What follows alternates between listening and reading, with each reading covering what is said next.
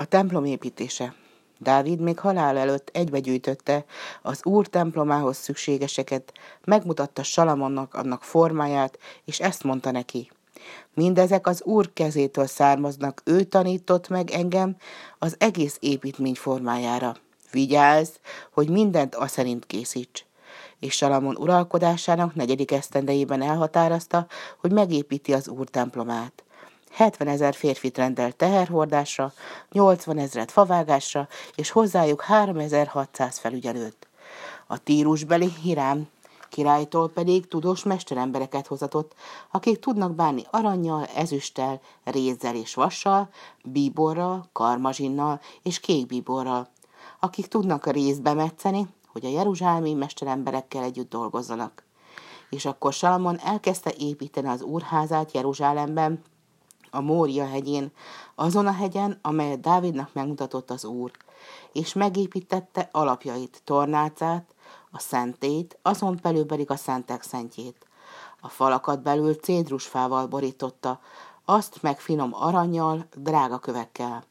A szentélybe tíz aranylámpást állított, tizenkét aranyasztalt a szentelt kenyérnek, és füstölő oltált aranyból, a szentek szentjébe pedig két faragott kerubot és amikor hét esztendő múlva elvégezte az egész művet, és felépült az Úr temploma, Salamon egybehívatta Izrael véneit és minden nemzetségének fejedelmeit, hogy az Úr szövetségének ládáját, a fridládát elvigyék Jeruzsálembe a templomba és a leviták megszámlálhatatlan sokassága kíséretében bevitték a szentek szentjébe a kerubok közé a fridládát.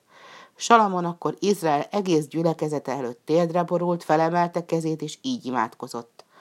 Ó, Uram, Izraelnek Istene, nincsen hozzád hasonló sem a mennyben, sem a földön, aki megtartott fogadásodat, és irgalmas vagy szolgáidhoz, akik előtte teljes szívvel járnak. Most azért teljesítsd ígéretedet. Mert vajon hogyan lakozhatnék is Isten a földön, hiszen az ég sem fogadhat be téged, mennyivel kevésbé e ház, amelyet neked építettem. Azért hallgass meg szolgád imádságát és könyörgését, szemed nézene házra éjjel-nappal, és hallgass meg az ott mondott imádságainkat.